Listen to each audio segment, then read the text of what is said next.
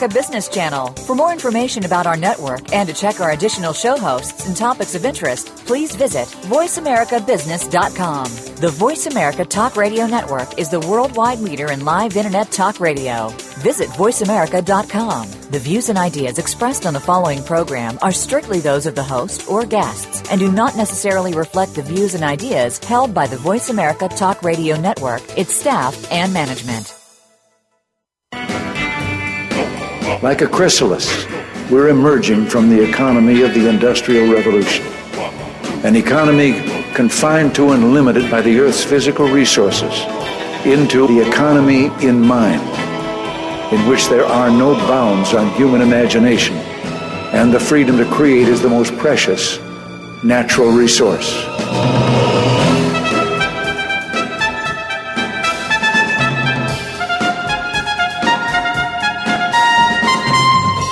Welcome to the Soul of Enterprise Business and the Knowledge Economy, sponsored by SAGE, supporting small and medium sized businesses by creating greater freedom for them to succeed. I'm Ron Baker, along with my good friend, VeraSage Institute colleague and co host, Ed Kless.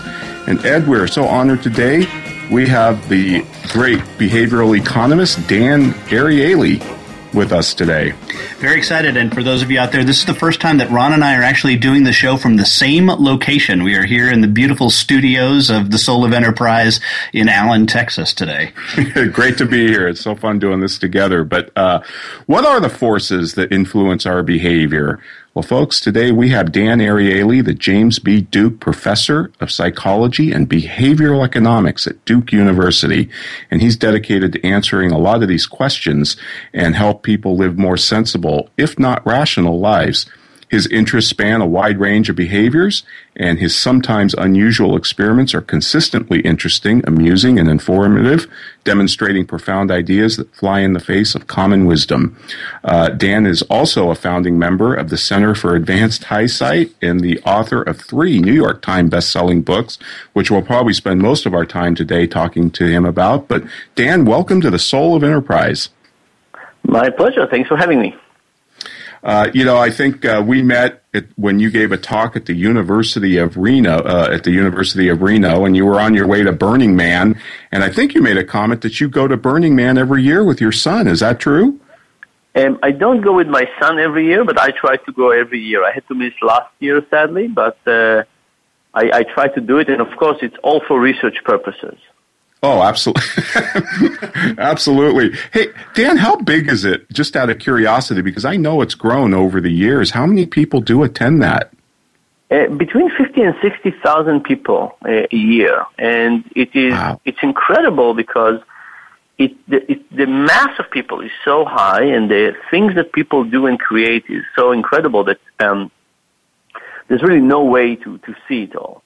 And I, I think of it like the biggest museum in the world because it's, um, it's this incredible ark in the desert and people kind of live on that. And then there's art scattered all around the desert. And then, of course, people dressed in a very interesting way and people create camps. And it's just an amazing way to see human creativity and enterprise and activity.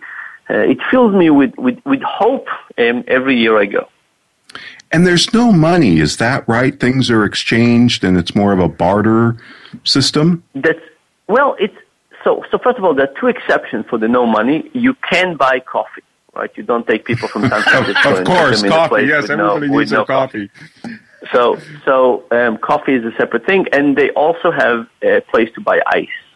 But, but aside from that, it's a gift-giving economy. So it's not a barter economy. In a barter economy, I give you something and you give me something. In a gift economy, you just give. So for example, there are bars and you go and you drink and the hope is that at some point you'll give something to somebody else. But you don't have to give back to the bar in any particular way. And it's actually a beautiful, it's a beautiful system if you can sustain it where people are just nice to other people and then other nice things happen to them. So every year when I go, the question is, what am I going to give? What's going to be my service to the community uh, this year? And, and it's, a, it's always an interesting process to think about what, what would you like to give that other people would actually enjoy receiving and get some value out of this. What what ha- what are some of the things that you have brought to give? so, so I, I, I changed over the years. Um, I tried some physical things. So I brought one year. I brought these ice packs that you give for athletes. It's like these uh, little uh, plastic bags that when you break them, they become very cold. So this was very appreciated in the desert. Sure. Uh, one year I made these physical riddles. This was like a, a, piece of metal and a string, and you had to take the string out of the, the piece of metal. It was not, not easy to do, kind of intellectual. Uh, one year I made people uh, Turkish coffee. I'm, I'm, originally from Israel, from the Middle East, so even though it's Turkish coffee, we, we take pride in our ability to make uh, coffee. And for the last few years, actually this started in the year that you and I met when I went with my son, uh, Amit and I, uh, we created an advice booth. So we had a big sign that says free advice and we gave people, he gave people advice and I gave people advice. And that was actually quite wonderful, I have to say. Um, some people I gave advice to kept on writing me years afterwards. Um, and it was also interesting because we gave advice in the desert in Burning Man uh, before I started having an advice column. So right now I have, for the last three years actually, I've had an advice column in one of the newspapers, kind of like a Dear Abby. Um, uh, but but Amit and I started having an advice booth before before this. Right. Oh, that's fantastic. Well, Dan, I guess we, we kind of want to go through your three books, and there's just so much here, and there's so many questions that both Ed and I have for you. But I'm going to start out with a semantic question for you. This term, behavioral economics, I mean, I understand we use it, and it's kind of made its way into the current jargon. But let me ask you if you go back to um, some earlier economists, especially from the Austrian school, like Ludwig von Mises or Friedrich Hayek, who I guess today's his uh-huh. 116th birthday, if he was still with us. Um, they talked about human action, not behavior, under the assumption that you know animals behave, but humans act because we have a purpose in mind and some type of end objective, and we learn. You, in your first book, you coined the term, or you used the term behavioral economics, and then you said or judgment and decision making. And I actually mm-hmm. prefer that. Do, do you have any problems or qualms about the term behavioral economics? Yeah, so so listen, I, I think the question of what exactly is behavioral economics, where does it end, where does it start, uh, when is it just an applied social science? That's a, it, it, it's kind of a discussion that we, we can have philosophically, but I don't really care so much. Here is what I do care about. Um, economists, um, so, so let's start with economics. Economics is both, both a descriptive study and a prescriptive study. So it's a study that basically says, here is how human behavior work. Uh, that's the descriptive part, and it's a study that says, and here is how we should design the world. Here is how we should design tax system, education system, and so on. And the descriptive part I have no qualms with. It's more accurate, less accurate, captures some of human behavior, captures less that's fine, right? But what, what bothers me is the prescriptive side, where if you listen to kind of traditional economists, they would say, you want to design a healthcare system, just talk to us. We understand how to create a system. You want to design a tax system, educational system, just talk to us. We can uh, design everything. And that's the part that bothers me. So if you look at the economic advisors, if you look at how businesses listen to economists. So for me, the term behavioral economics needs to have economics in there because of, I think, the overemphasis we had on economics in the last, let's say, 40 years. So if we called it, let's say we just called it applied psychology, which I think descriptively would be fine, the problem is that people would not understand where it stands in contrast to. So for me, the, the term is actually about saying, you know, when you're applying economics, think, think twice and think about applying a model that is uh, has more behavior into it. Um, now, the other thing is, if you talk about ancient economics, ancient economics was not about um, perfect rationality, right? Adam Smith uh, wrote wrote a book called The Moral Sentiment. The Moral Sentiment, an incredibly important book, had nothing to do about invisible hand, had nothing to do about efficiency, uh, very much about human human psychology. Uh, what happened to economics is as it was becoming more mathematical, it made sense from a practical perspective to assume rationality. And then sometimes people assume rationality with such high vigor that they forgot it was just an assumption and they kind of said, oh, this is how people actually behaving. Um, so, so I think, I think we do need to, to be very cautious when we apply economics, and that's why I want to use the term behavioral economics. But it's not because I think it's the only term that is accurate from the perspective of what it really means. Excellent. Gotcha. That that makes a lot of sense. Thanks for clarifying that for me. Um, let me ask you another question. If you look at some of the economists, and I know you had an on-running debate with Tim Harford uh, from the UK, you know, the undercover economist, and he's more on the rationality side, and other economists like Steven Landsburg and you know maybe David Friedman, things like that. David Friedman says the reason that we assume rationality is because it, it, it's not that it predicts human behavior perfectly. He said, but I can get there about, I can predict it correctly about 50% of the time.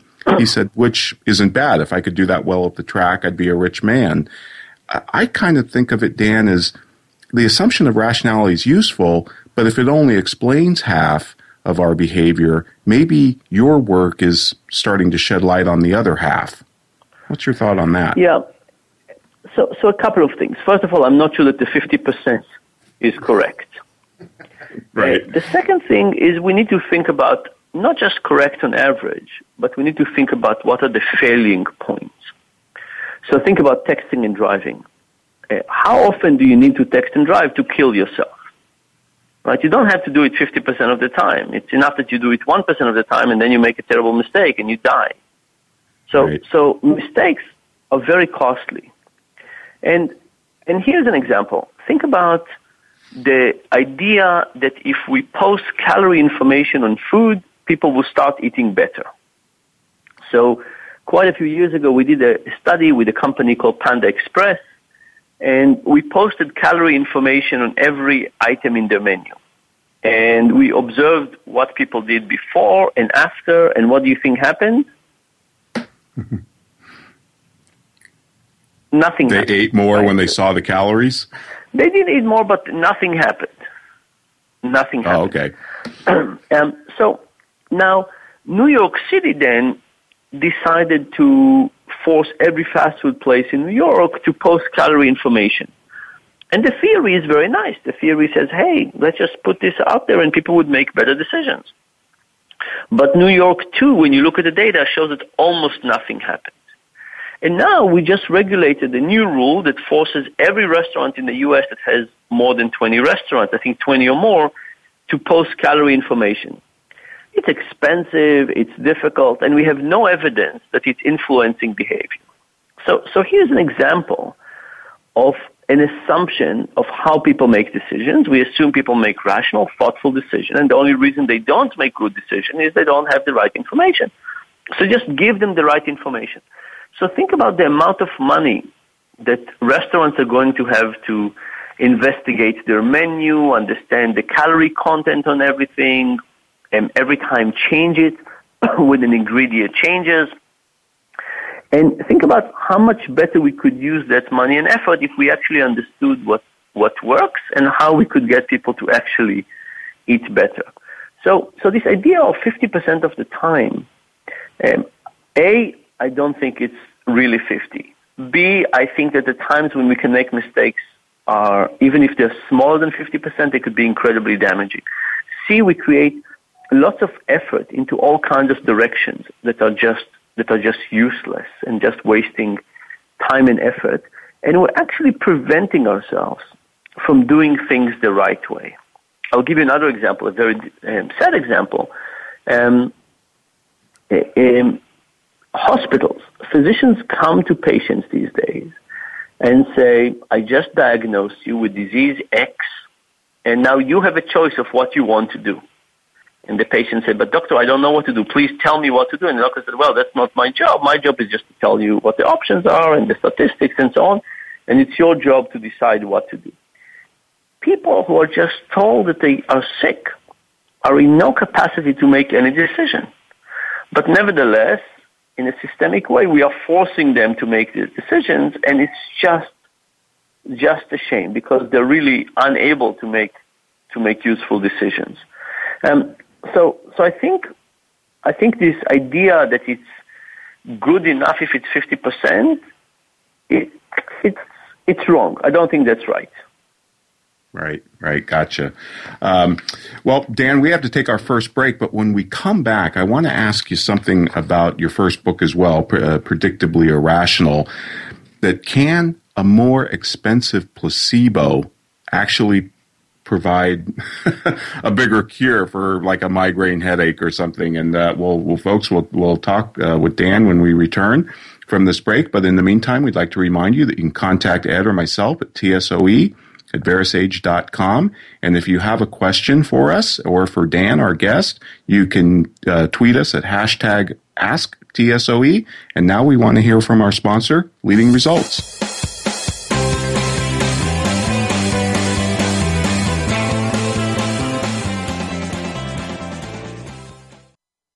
Follow us on Twitter at VoiceAmericaTRN. Get the lowdown on guests, new shows, and your favorites. That's VoiceAmericaTRN. Is your website just a brochure, or is it your best salesperson? If your site is not the best lead generation tool you have, we should talk. We are leading results we build websites and marketing programs that impact your bottom line. Using HubSpot or WordPress, we'll create a website and supporting marketing program that gets your business found, converts web visitors to leads, and provides clear tracking on what is and is not working. Learn about our team and approach to your success. Visit leadingresults.com slash TSOE to find out more. Have you ever read a book that changed your life? I sure have. But have you ever read a book where the foreword changed your life? Me neither. Hello, I'm Greg Kyte. I wrote the foreword to Ron Baker and Ed Kless's new ebook, The Soul of Enterprise Dialogues on Business and the Knowledge Economy. The value of this book is found entirely in its foreword. So when you buy it, think of it as buying the foreword and getting the rest of the book for free. Available now for download exclusively on Amazon.com the business community's first choice in Internet Talk Radio. Voice America Business Network.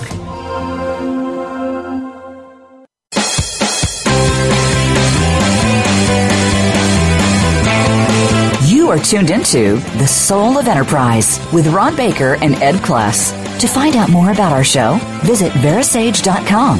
You may also tweet us at Verasage. That's V E R A S A G E. Now, back to the soul of enterprise.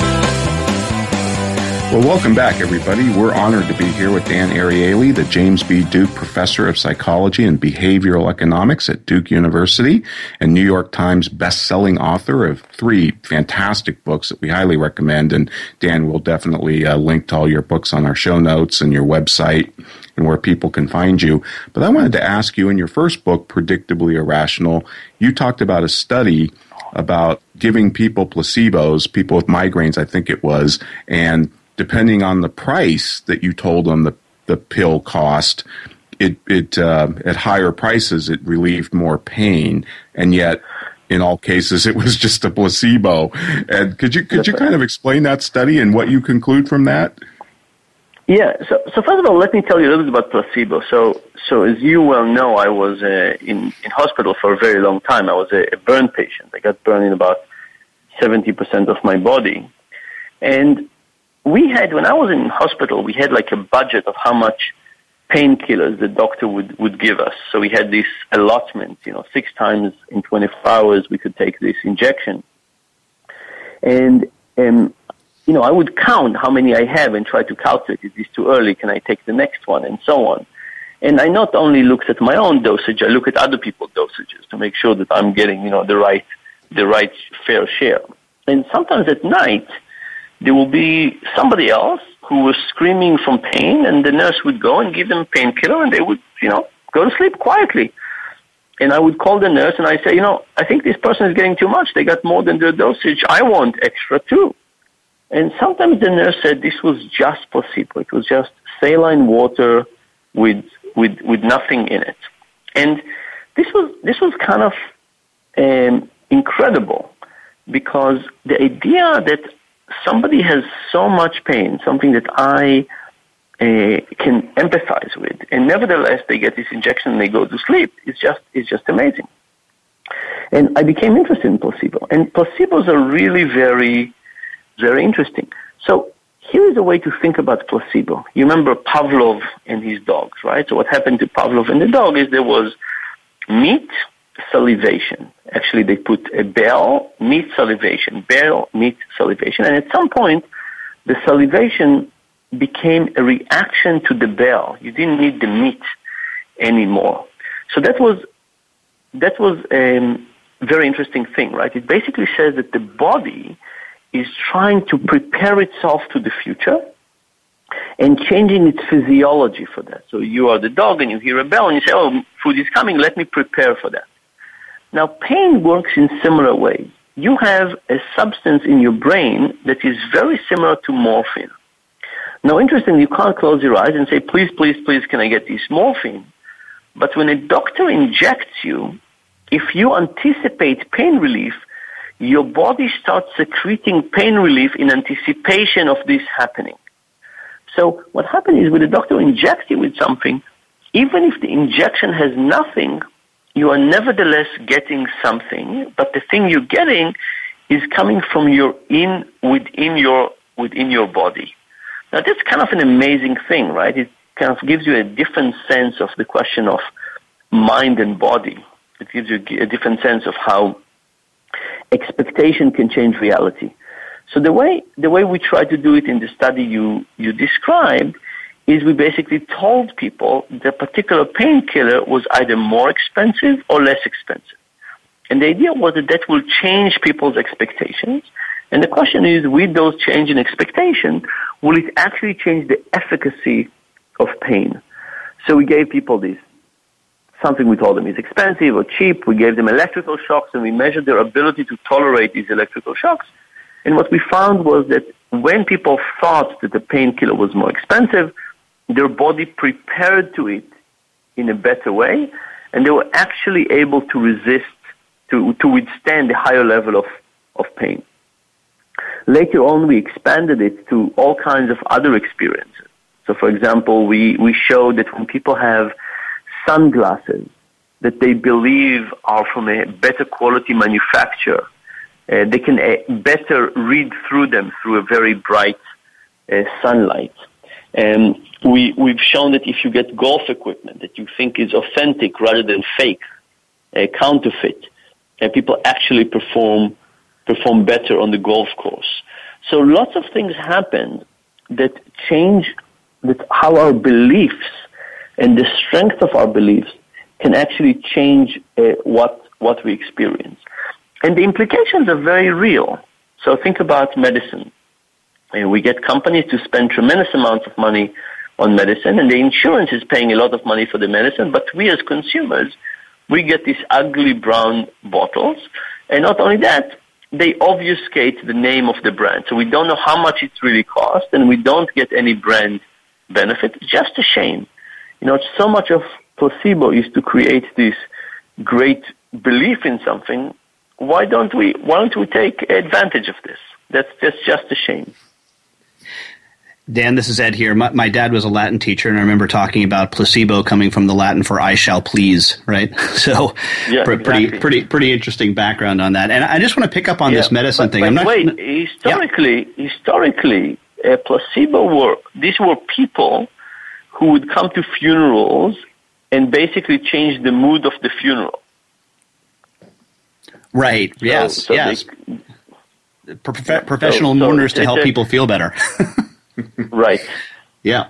You know, I want to pick up on that, and I'm, I'm holding in my hand a, a, book that is not very familiar with a lot of people. It's from Edwin Friedman, who is uh, uh, wrote a book, great book called A Failure of Nerve. He's no longer with us, is deceased. But one of the things that he points out in his book, and I wonder if you have studied this as well, is that the the questions that are asked on the intake form at a hospital can also potentially have an influence on on healing. So, for example, he suggests that we we off, we, we ask on the intake form not just about you know what your insurance insurance company is and all that, but you know how long do you think it will get well? How will, will take you to get well? Mm-hmm. how, how long do you tend to deal how have, how have you, how have you dealt with crises like this in, in, in the past? Who's going to help you with healing in the future? That these might actually also influence the uh, a patient getting well. Have you done any work on those intake questions?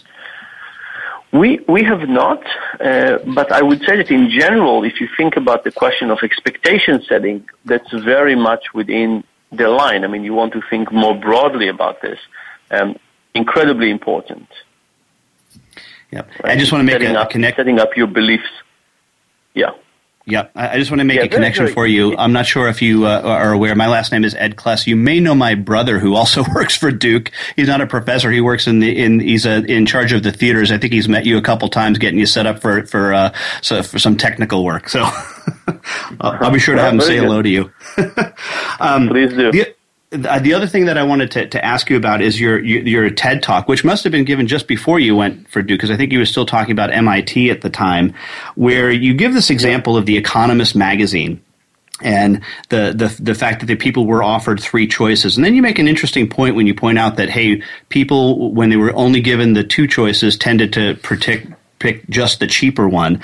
And you said that the the choice in the middle, which which wasn't useful uh, because nobody wanted it, wasn't completely useful in the sense that it helped people pick what they really wanted. And the way you phrase that is, has always been in, interesting to me because you didn't say that, that changing prices like that would be about manipulation. It's really helping people make a better choice. Is that is that how you see it? Well, you could do you could do both, of course, right? And that's kind of the issue with uh, information in general. But um, you know, let's let's think about something extreme like um, the, the new Apple watches, and let's let's think for a second about what is the role of the ten thousand dollar gold watch. And and you could say, you know, this is a ridiculous thing for people who have way too much money and want to flash it around, and you know, we think it's this. On the other hand, you could say this is a manipulation that gets people to uh, spend way too much money because they said, well, next to the ten thousand dollar watch, the four hundred dollar one looked like a great, a great deal. now you could you could say, you know, this is information. This is basically telling people that this watch is so amazing. I'm not sure it is amazing, right? But uh, let's say it is. Um, that that some people are willing to pay so much for it. Right? And the problem with valuation is that we have a very hard time evaluating things in a vacuum. Right?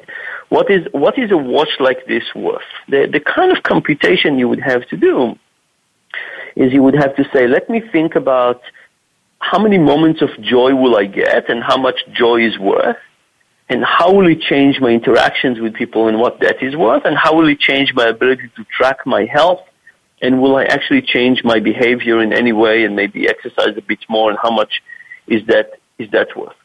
That's an incredibly complex computation. I don't think it's a computation that anybody that anybody does. So so now you have to think, okay, if if there was a technology that could do all of those things, it would be really incredible and worthwhile a lot. But if people don't understand that, maybe we need to work extra hard to explain this to them and some kind of relative evaluations are actually very, very helpful. Now, of course, as you said, um, you know, it's possible to do to use this information in a good way, and it's possible to do it in a manipulative, terrible way.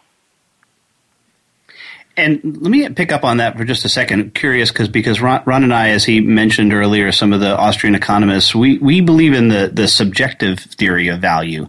Do, do you think that value is subjective, or can it be actually objectively measured? So, so I think there's lots of objective. Let's say the following: I don't think it will ever be perfectly objective, but I think we can get to a much better evaluation uh, than we're doing right now. So, so part of the thing with uh, money, let's say, is that every time you're getting something, you're not giving, getting something else. So, in extreme case, if I gave you $20 to spend a day and I said that's what you have to do, now you have to think whether it's better to get a cup of coffee or it's better to get an apple or two apples, right? And, and you have to, you have to think about this um, very clearly. And, you know, now the question is which one of those have a higher higher value. And if you say, well, you know, nothing has a value, I don't know what it is, you really, it, it's really not true because you have to make these trade-offs. The question is, can you make those trade-offs easier to do in the right way? So I agree with you that if we leave people to their own accord, it's very hard for people to say, let me, let me compare the value of getting a new car to the value of being more comfortable at retirement, right? It's a really hard computation to make. But I think the technology can actually help us do those things much better.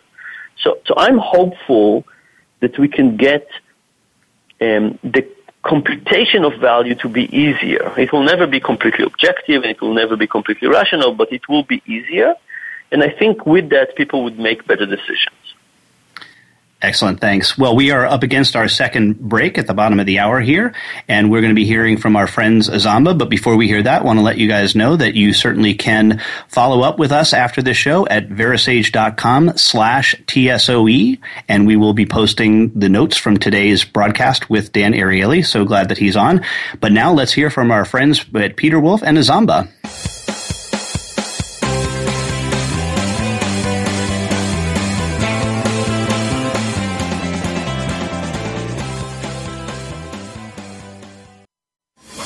Making it easier to listen to the Voice America Talk Radio Network live wherever you go on iPhone, Blackberry, or Android. Download it from the Apple iTunes App Store, Blackberry App World, or Android Market. What if you could close more business with less effort and do it faster? What could your people accomplish if they had their own personal assistant keeping track of meetings and reminding them of follow ups? What would it mean to have a perfect view of what your team and your prospects and your customers are doing? What if you could run your business from anywhere? You can have it all. Visit www.azamba.com forward slash soul today to find out how. That's Azamba, A Z A M B A dot com forward slash soul. Have you ever read a book that changed your life? I sure have. But have you ever read a book where the foreword changed your life? Me neither. Hello, I'm Greg Kyte. I wrote the foreword to Ron Baker and Ed Kless's new ebook, The Soul of Enterprise Dialogues on Business and the Knowledge Economy. The value of this book is found entirely in its foreword.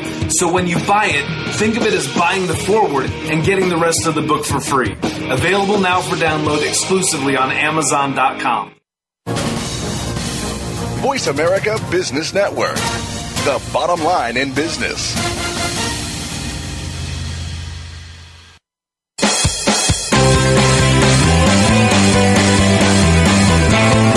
You are tuned into The Soul of Enterprise with Ron Baker and Ed Kless. To find out more about our show, visit verasage.com. You may also tweet us at Verasage. That's V E R A S A G E. Now, back to The Soul of Enterprise. Well, hi everyone. We are back with Dan Ariely, and just want to remind everyone that we would love for you to write us a review at iTunes. So make sure that you get out to iTunes. We have a couple of new reviews in there, and thank you so much for doing that. That is a huge benefit to us. And if you believe in what we're doing here on the Soul of Enterprise, one of the best things that you can do for us is to go out and, and post a review uh, on on iTunes. Uh, Dan, I want to ask you about a video that uh, hit. I think it's about three weeks ago, the end, end of April and it was by an organization called Smarter Every Day. And the, the video clip runs about eight minutes. Is a, a, a guy who had the opportunity to ride a backwards bicycle, and here's what he means by backwards. He, he had a friend who was a welder who played a joke on him and took his bicycle and put a, a, a, a or I guess it's a, a, gear in the front, so that when you turn the steering wheel right, it the, the front wheel went left. when you turn the steering wheel left, the front wheel went right, and it, it just kind of as a joke. And he he tried to ride this bicycle, and obviously he couldn't because the you know calculation in your in your brain, the the the brain patterns that are formed. Uh, are incredibly complex, right? There's the you know the, the thrust, the balance, the the, the left right uh, conversation going on there, and it it took him eight months of trying to learn how to ride this bicycle, to reprogram his brain so that he, he could then ride this bicycle. He did this for five minutes a day. And finally, after eight months, he was able to ride it. Now, here's the, the real interesting thing is that, well, a couple things. First, he also had his son do it, and his son learned in about two weeks. Right? So to the older person who was eight months, the younger person who was just two weeks to be able to learn how to ride this bicycle where, where the right left thing was, was shattered. But then he goes to, uh, I think it was New Am- uh, to um, Amsterdam, and he does this tweet up meetup with somebody, and he's challenged, can he ride a regular bicycle?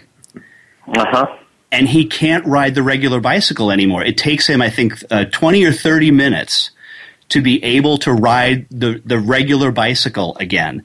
And just, it was just, a, I think, a great example of how these behavioral patterns get stuck in our head and our, our programming, and it becomes very, very difficult, even if we want to change, to be able to change and adjust. So I uh, just wanted to get your reaction to that. Do you think that that's a, an interesting idea, right? Yeah, absolutely. So this is really about um, training something and it's becoming a habit and how difficult it is to override a habit. And it shows you both how, e- how, how strong habits are, uh, how difficult they are to create, and how difficult they are to over, overcome. So, and there's a lot of effects like that. And some of it is truly amazing because you think about riding a bicycle, you're basically uh, realizing that something that you had to pay lots of attention to, all of a sudden you don't need to pay any attention to. You can ride a bike and not really think about this. Where in the beginning it was really hard and you had to think about it. The downside is that your body has been trained so specifically on that particular sequence that now doing anything else is going to be very, very hard. So it's both about habit creation and habit, you know, overcoming habits. And you know, I think bicycle is, is one of those very, very physical habits that we don't really understand how riding a bicycle works. So there's this intricate feedback loop that we need to just kind of experience and understand and strengthen. But the same lessons can apply to other things we do in life.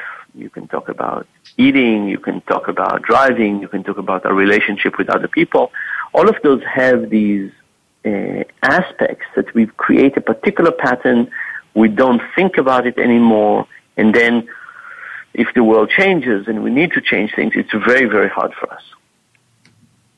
Right. Well, Dan, we'll get that link to you, and you can take a look at that video. I think you'll find it yeah, looking forward to it. I'm not sure. I, am looking forward to trying to ride one of those. no, you, you know, one of the points sounds, sounds the right one you know, you sit there when you first watch it and you see the bike and you say, well, I could do that intellectually. And then, of course, one of his points is knowledge doesn't equate to understanding. So you don't realize yeah, how hard it is right. until you get on it. Um, yeah. In your book, the your 2010 book, The Upside of Irrationality, which I, I, I loved all your books, but um, this one you had uh, just a real interesting thing. I thought you said, "What if your alarm clock emailed your coworkers when you hit snooze. And I thought that would be a, a, great way to apply social pressure to get you to, you know, get your butt out of bed earlier. But one of the points you make about uh, in that book is this concept of hedonic adaptation, that we humans adapt uh-huh. more quickly than we think. And you give the example of paraplegics and lottery winners. Can you expand on that? Yeah. So, so adaptation um, is a little bit like uh, like habits in in that sense. Is our ability to get used to things, and it's a huge part of the human experience in a very general way. So, imagine you go to a dark room in the beginning, not terribly dark, but you know darker. It takes you a couple of minutes to get used to it, and then you get used to it, and you don't think of it as darker anymore. You put clothes on yourself, you feel them for a few minutes, and you forget that they exist. So adaptation is about the fact that our body reacts to changes, not to fix things, and we very quickly forget about the fixed things. And this is also what drives enjoyment. So, you know, you say to yourself, oh my goodness, if I'll only get a newer car, I'll be really happy. And then you get a new car, and you're really happy until you get used to it. Um, so um, what happens is that we adjust and adapt to things much quicker than we than we think. This is called the hedonic treadmill, and because of that, we keep on um, searching for more and more changes. Because every time we have a change, we say, "Oh, we're happy. Last time I bought a new car, I became happier. Now it's gone. Let me let me buy something else new because that will make me happy." And that, of course, will go away as well. But we don't think about it. So, so that's the issue with adaptation. Uh, by the way, adaptation is also good. It's not just bad. Right? So, as somebody who got uh, badly injured, I can say, you know, um, I when I got injured, I thought life would be terrible, but I got used to lots of things.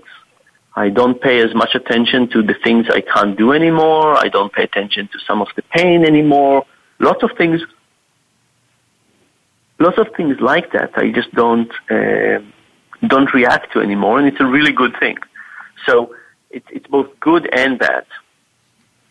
Just yeah, that reminds me, Dan, on your injury. I think you wrote about it in one of the books where you talked about the nurse taking your bandages off and how she did it very fast and that inflicted a lot of pain on you and you thought it would be better if she did it slow but then that would that would make her in, in, more agony to see you suffer so much. Right. Um, this this by the way this was a, a very important point in my life where i basically um, realized that the nurses thought that they um, they thought they were doing what's really best for me, uh, but in fact they were not. They thought that you know ripping the bandages off was the way to minimize the pain of the patient, uh, but it wasn't the way to minimize. It was the way to maximize the patients. And he was a person who was you know dedicating their lives to help patients, getting paid badly, long hours, very difficult task, and they were trying to do things in a good way but they were failing all the time because they had the wrong intuition about what helps and what hurts. And I think we go about life in the wrong way in all kinds of ways when we have a feeling about what's going to work, but our feelings are not correct. And because of that, we are um, giving worse experiences to our customers, to our partners, kids, employers, employees, and so on. Right. You know, another thing that you talk about a lot in the second book, The Upside of Irrationality, is you say the market for single people is the most egregious market failure in Western society. and then you talk a lot about internet dating and and you know how people kind of fudge their resumes and their looks and their height and their weight. can you give can you shed a little light on internet dating and, and how that's affected the uh, the, the market failure? Uh, yeah. So so, so, you know, here's what happened in the online dating is that in everything else we've moved to centralized markets. Uh, the stock market, supermarkets are, you know, one place to do all your shopping. In dating markets, we used to have a central market. We used to have a Yenta or a matchmaker. And we moved away from this and we say everybody could do their own, their own matchmaking. Everybody should do it by themselves because we, it should be driven by love and everybody has the capacity to find whoever they love the most. The problem is it's really hard. So, so imagine you had to figure out who is the best person for you. What, what would be a good procedure? Maybe you would start with interviewing a thousand people. Maybe you would, you know, dwindle it down to a hundred. Maybe you would date hundred people seriously for six weeks and see how it works. Maybe you'll get the ten best one. Maybe you'll date them for two years each to figure out who. I mean, it's just impossible, right? We just don't have the time to to to do this job correctly. And you know, we just started with a thousand, which of course we could start with many more. So so we move from a from a market mechanism to an individual mechanism in a very inefficient way. And one of the best solutions we came up with is online dating. But the problem with online dating is that the information uh, that we work on is information that is easy for computers to process, but not to people. So imagine the following experiment. We went to a group of people and we say, give us a list of your good friends, let's say 25 of them, and a list of 25 people you like, okay, so so. Um, and then give us their names. Okay, now we have the names. We go to these people and we say, please fill all the information that will be in an online dating site about you without your name and without the picture. And then we go to the people that we started with and we said, hey, we have 50 profiles here, 25 of people you said you really loved, 25 of the people you said you love oh, so-so. Please sort them into two piles, the one you think you said you loved and the one you think you don't. And, and people are basically random at that. And, and why?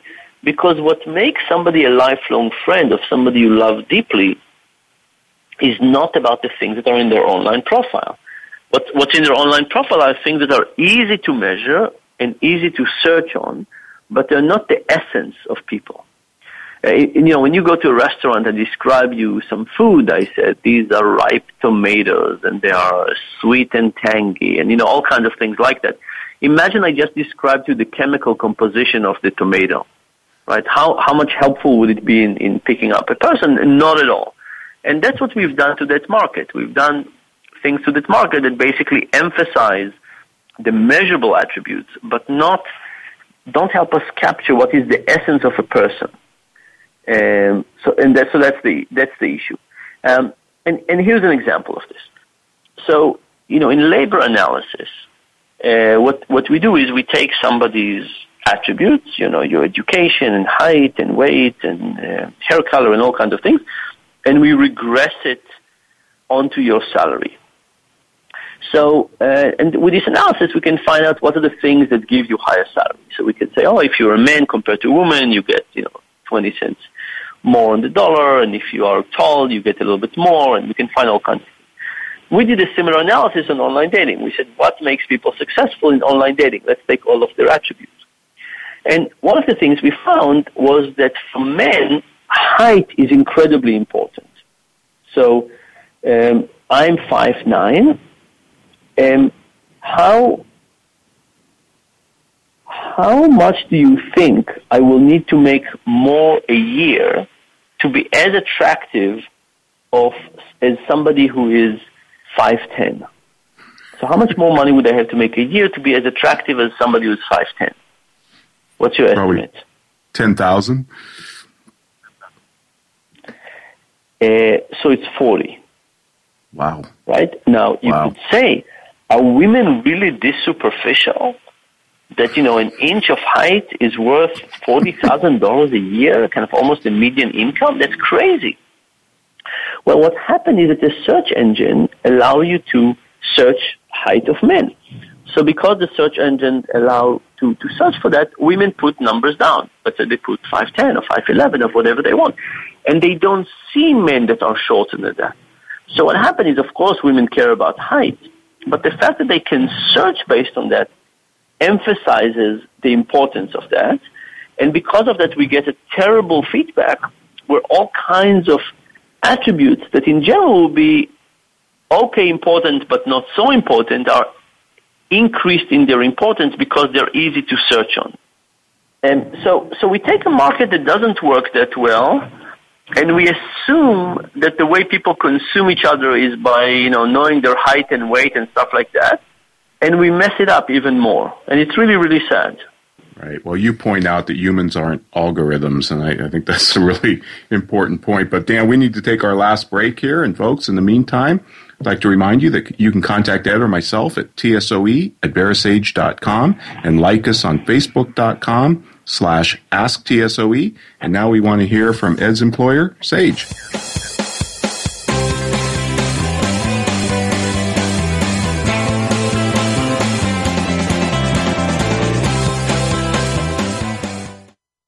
Become our friend on Facebook. Post your thoughts about our shows and network on our timeline. Visit facebook.com forward slash voice America. Four new employees, a 20% increase in revenue. Being one of the 9 million women business owners in the U.S. These are your proudest numbers, your landmarks of growth and success. Sage helps you achieve business milestones with cloud and software solutions that lead to deeper financial insights. Believe in your numbers. See what Sage can do for your business. Visit believeinyournumbers.com today. Have you ever read a book that changed your life? I sure have. But have you ever read a book where the foreword changed your life? Me neither. Hello, I'm Greg Kyte. I wrote the foreword to Ron Baker and Ed Kless's new ebook, The Soul of Enterprise Dialogues on Business and the Knowledge Economy. The value of this book is found entirely in its foreword. So when you buy it, think of it as buying the foreword and getting the rest of the book for free. Available now for download exclusively on Amazon.com. From the boardroom to you, Voice America Business Network.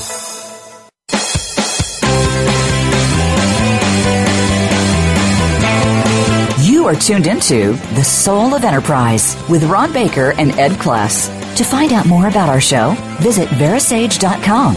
You may also tweet us at Verasage. That's V E R A S A G E. Now, back to the soul of enterprise.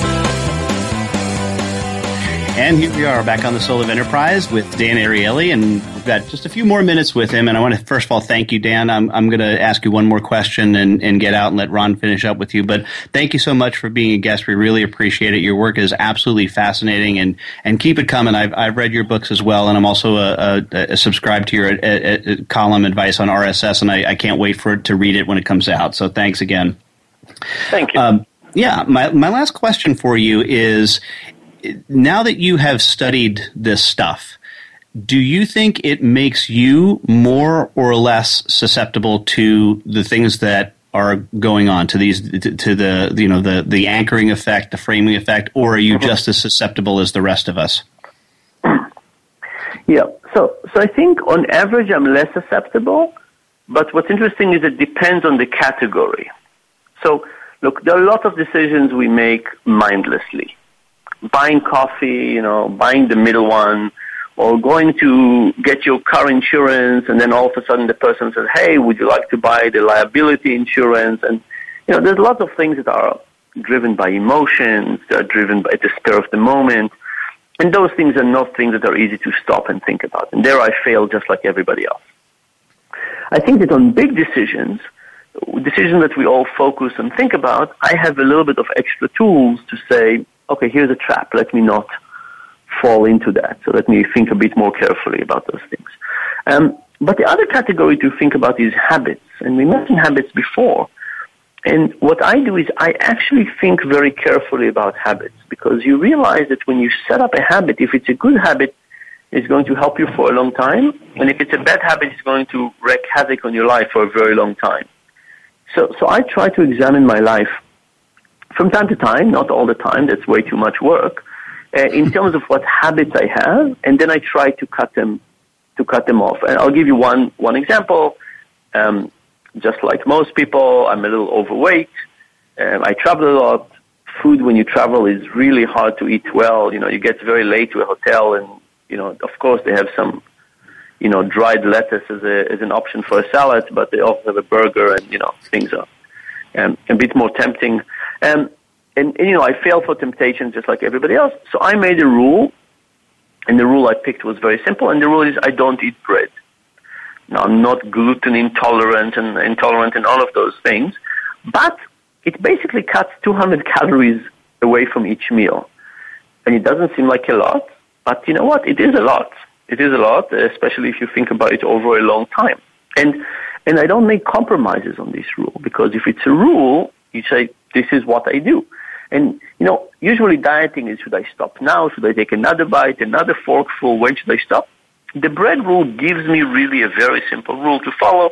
I follow it and it is, it has worked very well for me. So, so I think those are the things where I basically can create better tricks to trick myself that are very effective. Mm, so the rule becomes the habit after a period of time. That's right. Yeah. Dan, your last book, which is just, I, I, teach an ethics course. I think I told you this when we met in Reno, and we use some of your studies, the, uh, your third book, The Honest Truth About Dishonesty, how we lie to everyone, especially ourselves. You talk about the fudge factor theory that we can cheat up to a point where we can still feel good about ourselves. And you also talked about uh, consulting with the IRS about the, the way to increase voluntary compliance or, or reduce the fudge factor is to have people sign their tax return before they fill it out. And the IRS gave you some uh-huh. bizarre excuse that that would be illegal. Uh, and, and it's too complicated. And I think you said something like, "Have you seen your tax forms recently?" but can, can you yeah. talk about that? Would that actually reduce people's cheating if they had to sign the tax return first?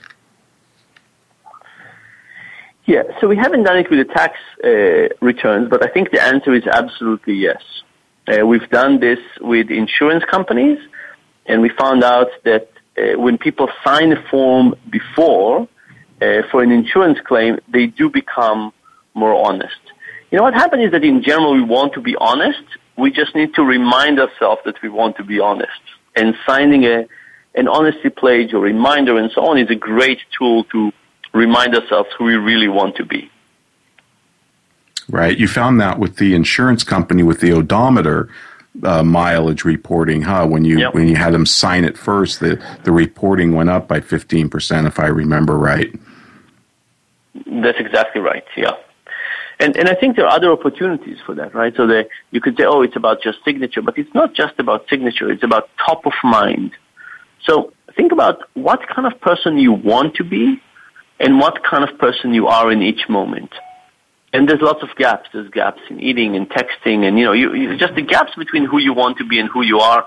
It, you know, sometimes there are gaps. And the question is, what does it do to you if you pause on those moments and think to yourself about who you really want to be, and would you actually become, you know, close to the person you want to be? Right, right. Well, Dan, this has just flown by, and I've got to ask you, uh, just because we are such big fans, are you working on a new book? Yeah, so actually, I'll have a new book out on May 18th. Oh, wow. It's a book based on my on my columns uh, so it's a book in which I teamed up with a cartoonist from the New Yorker, and I wrote kind of I expanded on my answers in the Wall Street Journal, and he wrote some cartoons about it, and I think it's kind of fun. And we also on May 22nd we're going to have a movie out on dishonesty. So oh, I teamed right. up with the producer, and and we basically talked to lots of big cheaters, uh, people who've committed you know real crimes, and try to understand how is the lab experiments we have uh, relate to those larger, more complex acts and quite related. So it's a movie about their stories and the research and how they fit together. Excellent. Well, thank you so much, Dan. We gotta we gotta jump here, but uh, again, thank you so much for being here. We look forward to your book, and hopefully, you'll come back and and discuss it after it's been out. Thank you so much for joining us. My pleasure. Um, Take care. Thank you. Bye. And Ed, uh, what do we have on board next week? Another fascinating topic, Ron. We're going to talk about public choice theory. Excellent. I'll see you in 167 hours.